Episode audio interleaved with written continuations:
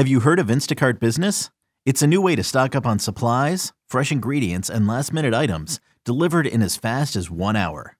Whether you run an office, restaurant, or store, you can get what you need from over 1,200 retail brands with delivery that moves as fast as you do. Sign up for Instacart Business and for a limited time, get free delivery and 2% credit back for one year with a free Instacart Plus trial. Visit instacart.com slash business to redeem. Instacart Plus trial for new users while supplies last. Plan renews at $99 per year. $250 credit back minimum. Excludes alcohol. Terms apply. Have you heard of Instacart Business? It helps you take on Monday with office supplies, snacks, and last minute items delivered in as fast as one hour. And with access to over 1,200 retail brands, you can get your team's favorites, even their break room coffee. Get delivery that moves as fast as you do. Sign up for Instacart Business and for a limited time, get free delivery and 2% credit back for one year with a free Instacart Plus trial. Visit instacart.com slash business to redeem. Instacart Plus trial for new users while supplies last. Plan renews at $99 per year. $250 credit back minimum. Excludes alcohol. Terms apply. Benvenuti nel podcast di M&A International Consulting. Qui i risparmiatori medi si trasformano in investitori esperti.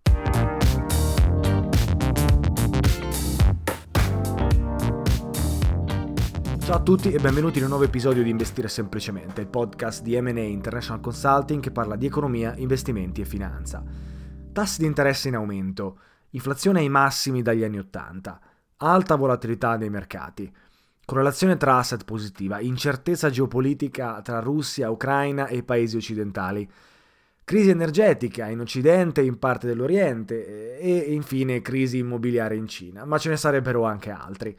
Ecco, non stupisce che gennaio sia stato uno dei gennai peggiori della storia per il mercato azionario. C'è grande incertezza nei mercati e l'area di tensione è palpabile. Eh, le oscillazioni di mercato sono molto ampie ed è, come sempre, davvero complicato prevedere quale sarà il prossimo trend o i movimenti di breve periodo. In realtà è appunto sempre molto difficile prevedere il mercato e come sapete perfettamente non è ciò che conta per avere risultati. I migliori investitori non cercano di prevedere il mercato, piuttosto cercano di gestire il proprio rischio, utilizzando strategie ad hoc che permettono di eliminare la maggior parte dei rischi e selezionando nel frattempo i titoli giusti, che offrono un buon rapporto tra rischio e opportunità. Ecco, in questo periodo di incertezza, in realtà investire nonostante tutto sembra davvero rischioso, uno dei problemi è sicuramente l'ampiezza delle oscillazioni. Fuori scala in alcune occasioni anche tra le aziende a grande capitalizzazione, storicamente famose per essere molto stabili e poco volatili in confronto ad altre a minore capitalizzazione. Prima tra tutti Google, che guadagna il 10% dopo un fantastico rapporto trimestrale che batte le stime degli analisti e, eh, tra le altre cose, annuncia una stock split di 20 a 1 che per farla semplice permetterà a molti più investitori retail di partecipare all'attività aziendale. Quindi 10% fondamentalmente overnight per Google dopo il rapporto trimestrale. Ancora più importante in realtà eh, Facebook e soprattutto molto più volatile. Eh, Facebook, anzi Meta, eh, perde circa il 25% del valore overnight dopo aver pubblicato un pessimo rapporto trimestrale su profitti e vendite. Perdere il 25% in pochi secondi non è un evento normale per un'azienda dalle dimensioni di Facebook. Facebook, se ci pensiamo, ha avuto la riduzione della capitalizzazione più ampia della storia, del calibro di 251 miliardi di dollari nel giro di qualche minuto. Un numero impressionante soprattutto se lo paragoniamo ad altre aziende, tra cui ad esempio Netflix, che ha una capitalizzazione di circa 182 miliardi di dollari, o Nike, che ha una capitalizzazione di 220 miliardi di dollari, o McDonald's, con una capitalizzazione di 195 miliardi di dollari. Non solo, guardando all'indice Standard Poor's 500, la perdita di 251 miliardi di dollari di Facebook per la capitalizzazione è più alta del valore di 477 azioni nell'indice Standard Poor's 500. E se invece ci spostiamo geograficamente, possiamo dire che questa perdita è maggiore della più importante e capitalizzata azienda del Regno Unito, AstraZeneca, che ha una capitalizzazione di 178 miliardi di dollari. Infine, per coronare, sicuramente non una bella giornata per Zuckerberg, che ha visto la propria net worth totale diminuire di circa 31 miliardi di dollari in poche ore. Come ultimo esempio non possiamo che non citare Amazon. Il giorno successivo infatti agli annunci di Facebook, il Nasdaq ovviamente ne ha risentito, essendo un indice molto influenzato dalle large cap come Facebook, Amazon e altre.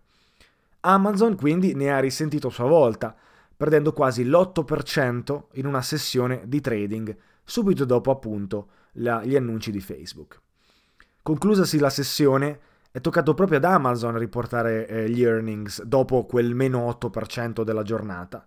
Earnings che però sono stati eccezionali, almeno se li leggiamo superficialmente. In ogni caso gli algoritmi hanno trovato la notizia molto positiva e quindi l'azione è aumentata del 12% overnight. In realtà gli earnings di Amazon sono molto positivi solo su carta, in quanto parte di essi sono influenzati dall'acquisizione di Rivian, un'azienda di auto elettriche con ancora zero vendite, ma con un buon potenziale e quindi sopravvalutata dal mercato dopo la sua IPO. Rivian fa parte della bolla delle auto elettriche che ci ha accompagnato negli ultimi anni e di cui abbiamo parlato spesso e per ora non sta aggiungendo nessun valore aggiunto ad Amazon, avendo appunto effettivamente realizzato zero revenue. Tuttavia, le regole di accounting negli Stati Uniti sono cambiate dal 2018 in poi ed ora le aziende sono costrette ad inserire nel proprio conto economico i profitti e le perdite non ancora realizzate dei propri investimenti, fondamentalmente cambiando radicalmente il modo di riportare gli earnings per le holdings e le grandi aziende quotate in borsa. Come ogni persona di buon senso riuscirebbe a capire, la regola è molto problematica ed inserirla è sicuramente stata una pessima idea da parte della Financial Accounting Standards Board, appunto oh, autorità che regola eh, gli standard di accounting degli Stati Uniti. Ora, gli earnings nascondono la vera operatività aziendale e confondono il lettore. I rapporti trimestrali e annuali di Amazon sono e saranno influenzati dal prezzo dell'azione Rivian, più che dagli introiti operativi e dai veri profitti aziendali. E ricordiamolo, Rivian ha una capitalizzazione di 54 miliardi di dollari e un fatturato di 0 dollari. La stessa cosa succederà a Berkshire Hathaway. Il rapporto trimestrale sarà influenzato dalle oscillazioni di prezzo dell'azione Apple, Bank of America, American Express, Coca-Cola e tutte le altre azioni che Berkshire Hathaway ha nel proprio portafoglio. Ecco, in questo caso l'autorità finanziaria che supervisiona gli standard di eh, ragioneria esiste solamente per un motivo, cioè assicurare che gli standard finanziari siano trasparenti, semplici ed equi per le aziende. Ebbene, sono riusciti a travisare il loro mandato e a rendere il tutto meno chiaro, meno trasparente e più confusionario.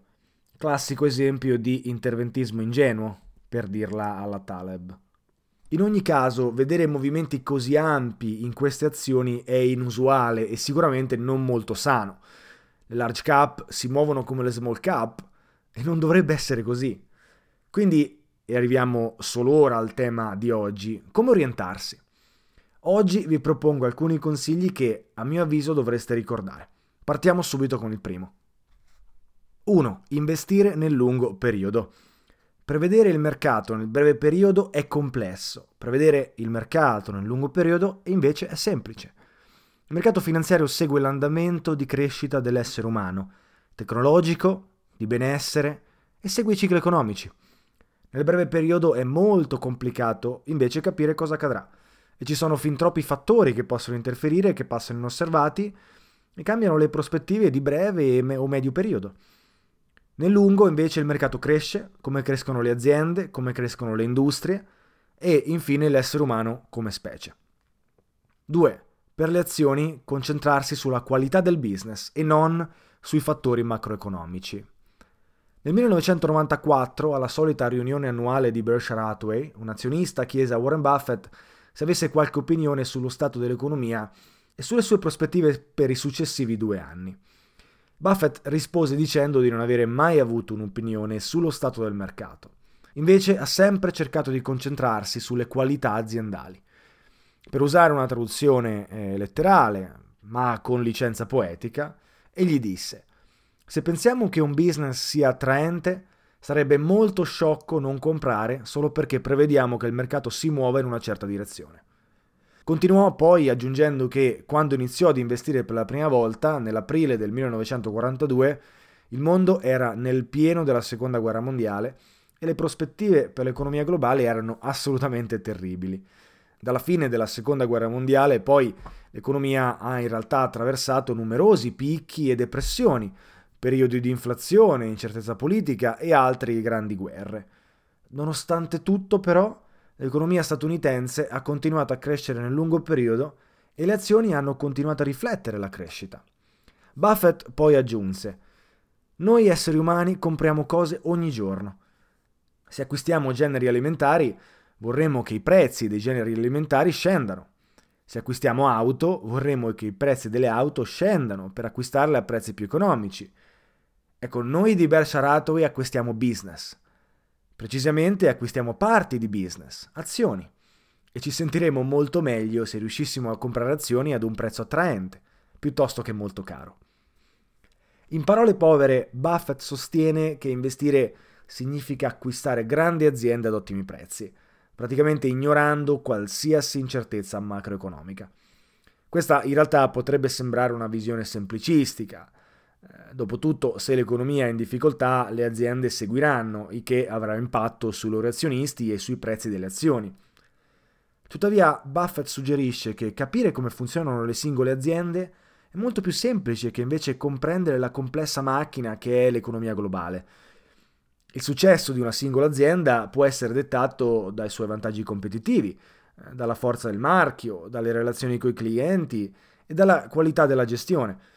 In confronto, il tentativo di stimare la traiettoria dell'economia statunitense o globale nei prossimi cinque anni richiederebbe eh, milioni di punti di dati diversi, eh, alcuni dei quali sarebbero impossibili da confrontare e alcuni dei quali sarebbero sicuramente nascosti.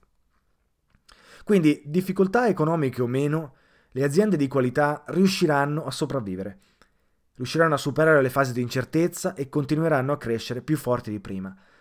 Se guardiamo al passato, i conti tornano. Buffett ha lasciato questi commenti nel 1994 ed ha dimostrato di avere ragione negli ultimi 28 anni. Durante questo periodo, nonostante le molteplici contrazioni economiche e l'incertezza politica e le crisi finanziarie negli Stati Uniti, l'economia ha continuato a crescere e le aziende ben gestite hanno potuto trarne vantaggio. Questo è probabilmente il modo migliore eh, che io ho per convincervi del motivo per cui è fondamentale concentrarsi sui fondamentali a lungo termine delle singole imprese piuttosto che speculare su cambiamenti e sviluppi macroeconomici. Ed è esattamente quello che proviamo a fare noi di eh, Matan Associate con la nostra membership mensile. Punto numero 3. Ignorare il rumore.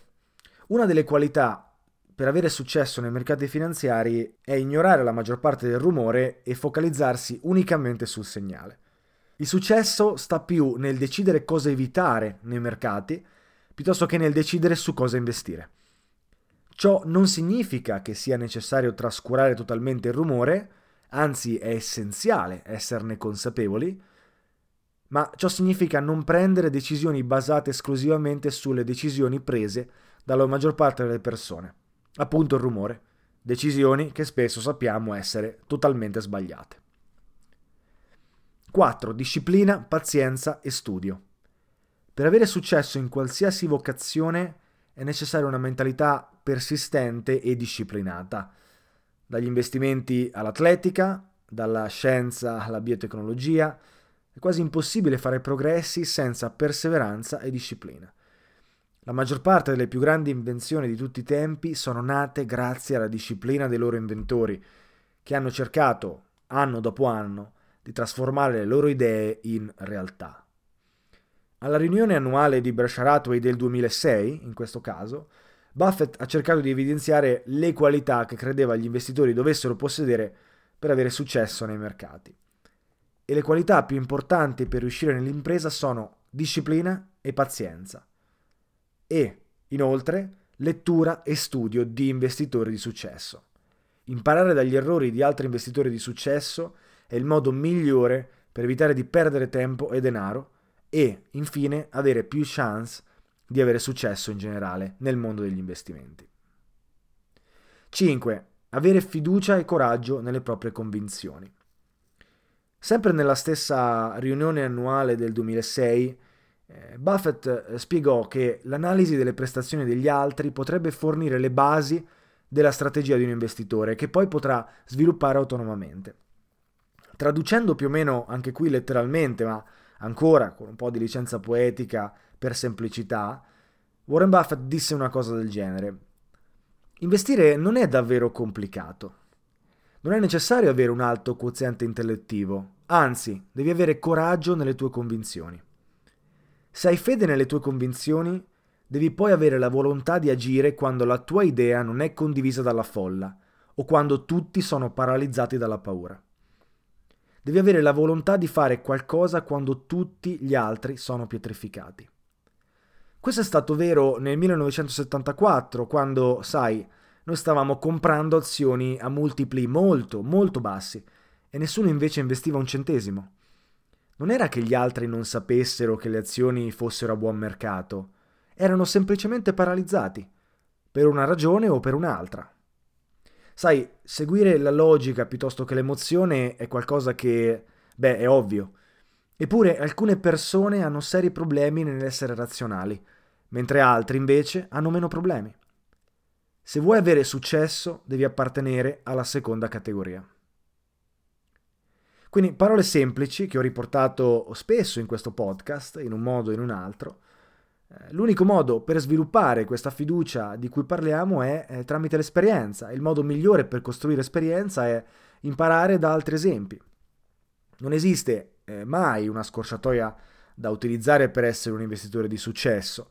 Eh, dobbiamo necessariamente costruire la nostra esperienza. Tuttavia una parte di questa esperienza si può generare prendendo esempi da altri eh, investitori e questo può generare il coraggio e la convinzione necessari per sfruttare le opportunità del mercato quando esse si presentano. Nel nostro piccolo noi ci stiamo provando, prendiamo spunto da grandi investitori, cerchiamo di seguire le loro orme e cerchiamo di imparare dai loro errori. Questo è esattamente ciò che proponiamo in tutti i nostri servizi investimenti razionali, basati eh, sulla logica, basati su una disciplina, basati su dati storici, studi matematici. Cerchiamo di ignorare il rumore e ci concentriamo sul lungo periodo. Vale per i servizi di consulenza e anche per la membership. Questo è il nostro metodo. Quindi, se il mercato è in un momento di difficoltà, non dobbiamo disperare, anzi, cerchiamo di essere vigili, attenti, perché le opportunità potrebbero essere dietro l'angolo. Ottimo, per oggi era tutto, mi auguro che l'episodio sia stato utile e ci auguriamo che possa essere un faro per chi eh, non riesce a muoversi non sa come muoversi in questi periodi di difficoltà. Per il resto, come al solito, vi auguro una buona settimana e noi ci sentiamo, come sempre, in un prossimo episodio. Ciao a tutti!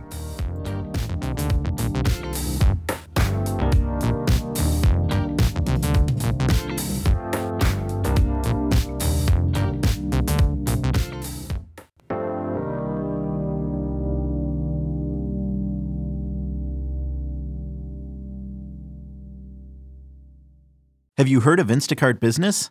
It's a new way to stock up on supplies, fresh ingredients, and last minute items delivered in as fast as one hour. Whether you run an office, restaurant, or store, you can get what you need from over 1,200 retail brands with delivery that moves as fast as you do.